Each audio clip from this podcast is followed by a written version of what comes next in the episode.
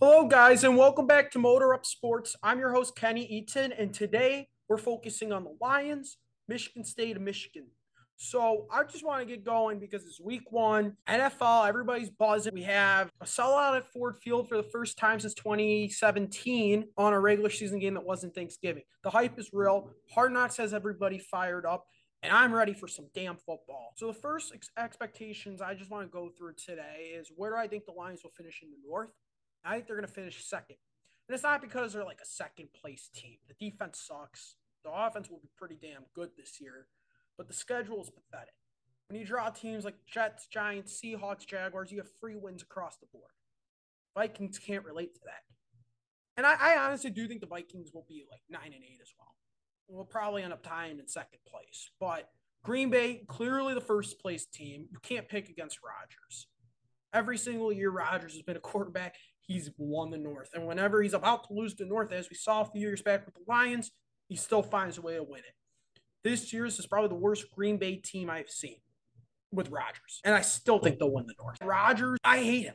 I think he's a piece of shit. Probably was the guy that ran Davante Adams out and honestly, he should have just retired. As soon as Davante left, he should have said, fuck this, I'm done. But Rodgers is back for another year to take the North and get bounced in the first round. That's why I expect the Lions to finish second. It, it, they're a third, fourth place team any other year. And Bears suck. Like the Bears are two free wins for everybody in the division this year. So I think second place was a realistic finish. Would I be pissed off if they ended third? No. I mean, honestly, they are a third place team. Would I be pissed off if they won five games? Absolutely.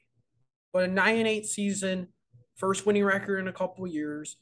The hype is all over right now. And I just think that second place, realistic. Here are my three keys for a win Sunday. Number one, the Lions need to establish the run early and often.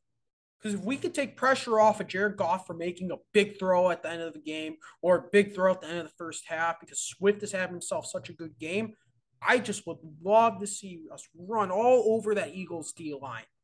And that brings me to like my second point here. And it's the O line needs to be as good as it's advertised to be because it's clearly is the strongest point of the team. And it's time to prove it now that they're healthy. Sewell coming into his second season. We saw what he did last year. Had O line actually been hyped up to be like a position for rookie of the year, he could have been in the race. But obviously, there's no stats for an O lineman. He will be the best O lineman out of that draft. Yeah, that's an easy, not too hot of a take prediction to make but they need to protect Goff. They need to create holes for Swift, and they need to give Goff a lot of time because the second that Goff gets hurt this year, boom, that's your season. And the O line will be the reason if Goff gets hurt that he gets hurt. So they need to be on their A game all season. We need another 100 yard rusher. D'Andre Swift's done it a few times here, but you need to get that 100 yard rushing. The O line's going to establish that for him. I also think if you flip to the defensive side of the ball, you need to contain the run. Force Jalen Hurts to make throws because we know how bad he is throwing the ball, especially on the run. He can't throw for shit on the money. If you can take out the run game, and this is why I think Hutch will be one of the biggest X factors on this team, not just this game, but all season, is he needs that big coming out party. He needs to make a few sacks, tackles for losses. This is the perfect game to establish yourself as a pro NFL edge rusher. Because the Eagles, this is the perfect team with a scrambling quarterback to make yourself look good. This is the game for him that D line needs to contain the run. Because if you contain the Eagles' run game, you're going to force three interceptions with the shit secondary. I want to switch to the X factor of this game. And my X factor is DJ Chark. I think he's your X factor because we've established when we signed him, he is your number one receiver. And we didn't see anything of him in preseason. At least to start the season, he's probably your WR1. And if he performs, everybody's going to perform because I know that we know St. Brown's going to show off with Goff. We know that connection. We saw in the second half of the season. They were very good together. The Chark Goff connection, we haven't seen yet. We've heard all training camp. This connection is crazy. This connection is real. Now it's time to show it. Because if he can get the long ball going, and that's Goff's weakness, if he can start throwing the long ball this year, that offense could be prolific down the stretch with very bad teams to play down the stretch. This game, though, DJ Chark needs to establish himself as a receiver one for the Lions, not re- not receiver two, because we know St. Brown's going to be more likely receiver two until Jameson comes in. Then Jameson probably steps up in the receiver two role right away. I think Chark will be the difference maker of this game. Hutchinson will be your X factor on the defensive side.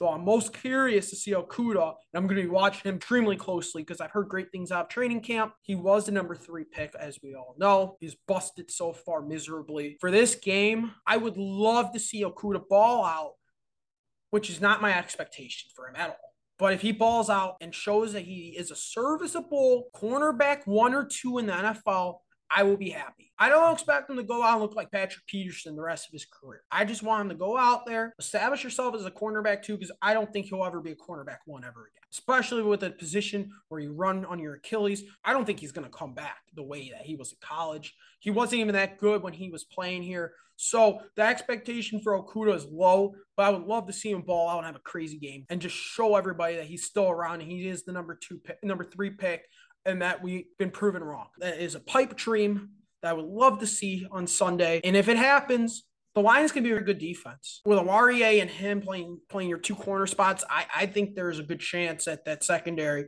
will be decent won't be good, won't be bad. It's going to be an average secondary, which I'd be okay with. So my expectation for this game, set the tone for the season and do not blow a fourth quarter lead. And let me get to that because I, I honestly, my gut's telling me the Lions are going to win, but the inner lion in me is saying they're going to blow it in the fourth. They're going to be in it. They're leading everybody on like they do every year to sell out at Ford Field. Everybody's fired up and they're going to find a new way to lose.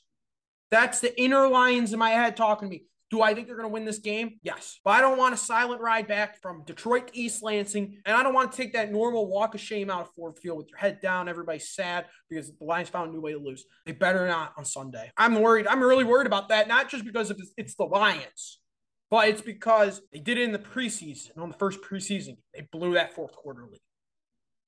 I think it's just something that is in the Lions like DNA. They come here and they just blow fourth quarter leads. I don't know what it is if they come in there and they don't blow a fourth quarter lead, I will be the happiest man ever. They better win this game. You need to set the tone for the rest of the season. Because if you set the tone with a loss, not just the Detroit media is going to be all over you, but the national media is because the national media has been watching Hard Knocks. So this is a year where you cannot underperform if you're the Lions. If you underperform, everybody's going to hear about it forever. You're going to be embarrassed as a Lions fan, not just on a Detroit level, but on a national level. So they better not come out and embarrass all of us on Sunday. But I want to focus a little bit on Hard Knocks now in that last episode with the cuts and everything. I like the episode a lot. I liked seeing like what's going on behind the scenes. You kind of got invested in these players a lot throughout, like Pimpleton and some other dudes in there. Blough can't stand Blough, but at least he seems like a really good guy. I kind of felt bad for him that he got cut. At least he got picked up by the Vikings. I wish him luck there, but my, my God, he was bad. But I liked seeing a lot of these guys at least leave the door happy that they had the opportunity to make a 53 man roster. Because a lot of guys would more likely leave and be like, okay, okay, fuck this team, you know, blah, blah, blah. You know damn well that he was bringing in high character guys to play in camp. Those were high character kids that were balling out in training camp. And obviously didn't work out for most of those dudes. One of us, like 25 of them didn't work out for. But I will say it was nice hard knocks in Detroit. It was nice to see Dan Campbell show his personality, show he's the man, showing that he's the guy that's going to bring this team back or they were never back, but bring this day, team to glory days that they've never had before. I hope he's that guy because I loved what I saw. Moving on, though, I want to just focus in a little bit about the Lions fantasy players for the week. Who do I think is going to score the most points? I honestly don't think Goff's going to score the most, and typically the quarterbacks score the most fantasy. I think D'Andre Swift is the leader this week. I think right behind him is going to be Goff, and right behind that is going to probably be St. Brown. And then Chark. Him and Chark will probably be the same same numbers. I think Swift's going to have a huge week. The O line is better than it's ever been. It's healthy. It wasn't even healthy last year, and they were still really got healthy O line. I think you're going to be looking at a really good game from Swift. A game where the Lions aren't going to be throwing the ball like they sh- normally will be. And I hope I'm right. I think D'Andre Swift leads this team in points. I think he has like a 15, 16 point fantasy game this week. He'll have a touchdown, probably get a few receptions here and there. He'll run for 100, 105. I, I expect him to be the leader in fantasy this week. And then if I had to pick a score for this game, Lions by four, 28 24. They get a little scared in the fourth quarter. I think they, they come in the fourth quarter with a big lead and they almost fucking up. Now I want to move on to Michigan State football. They should manhandle Akron. It shouldn't even be close. I mean, that team is 4 and 27 in the last 31 games. They barely beat a D2 school. Now, granted, what I've been reading about Akron is this coach they got was a coordinator there in the past. He was the Mississippi State's old head coach and he had 40 players this offseason, the majority of them being transfers. But I'm not worried. It's accurate, but they have nothing to lose. I think Michigan State goes in there and they're up like 35 at half. And I hope I'm right because if they don't win this game by four touchdowns, I'm scared. And I'm watching Payton Thorne very closely because we need him back to 2021 form. And I want clean football from him. Clean football and no overthrows. I think Keon and Jayden Reed are going to have huge gains, and we're going to get the run game going early with Berger. And I just think it's going to be a shit show for Akron.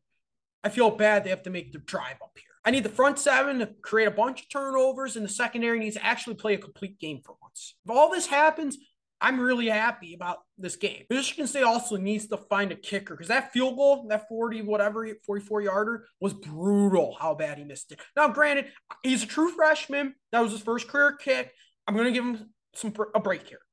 I'll, I'll come slack, honestly. But if he does this again and again and again and again, then I'm going to be on his ass. But he's a true freshman. So I'm giving him a break. He needs to fix this going this week make your field goals. I think everybody needs to take a deep breath and take a step back after that week one performance, including me myself. Schembechler said it. The most improvement you see is from week one to week two. This is the time you need to show the improvement because you're going to Washington next week. If they come out here and struggle again, they're going to lose to Washington. This team better play better than they did last week. They won mm-hmm. 10 games last year, and I think they played a worse start of the season last year than they did yesterday. And that's why I think everyone's kind of freaking out because the expectations are so high now people forget, like last year in the beginning, when they opened up against Northwestern, they played a pretty bad game until Kenneth Walker just took off in the second half.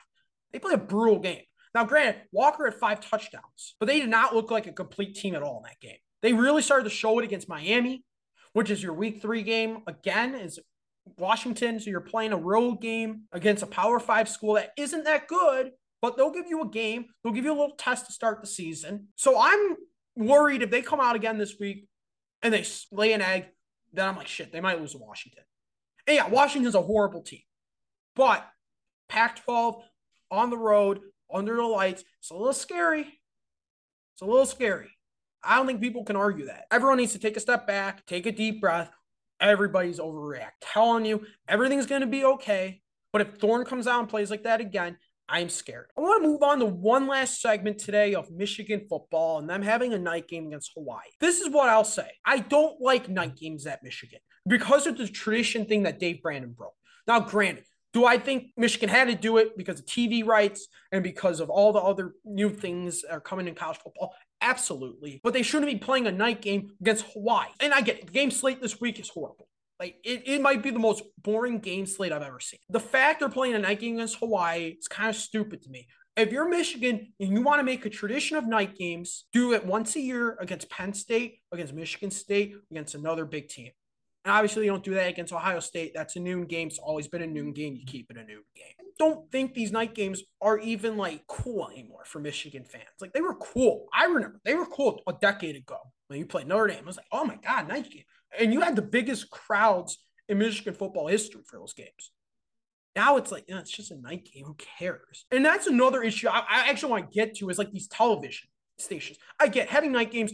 You put Texas A&M, Alabama on prime time. I have no problem with that. But if you're going to throw Michigan State and Western on prime time on Friday night, or Michigan and Hawaii on Saturday night, come on, find something better or don't play a fucking night game because I sure as hell don't want to watch that at seven o'clock at night. They're bad games to play at night. That's a television issue. And I get it. Like you want to put Michigan because that's a brand. They're not a college, they're a brand for, for sports. I don't think people can really argue that either. We all know Michigan and JJ McCarthy are going to manhandle Hawaii.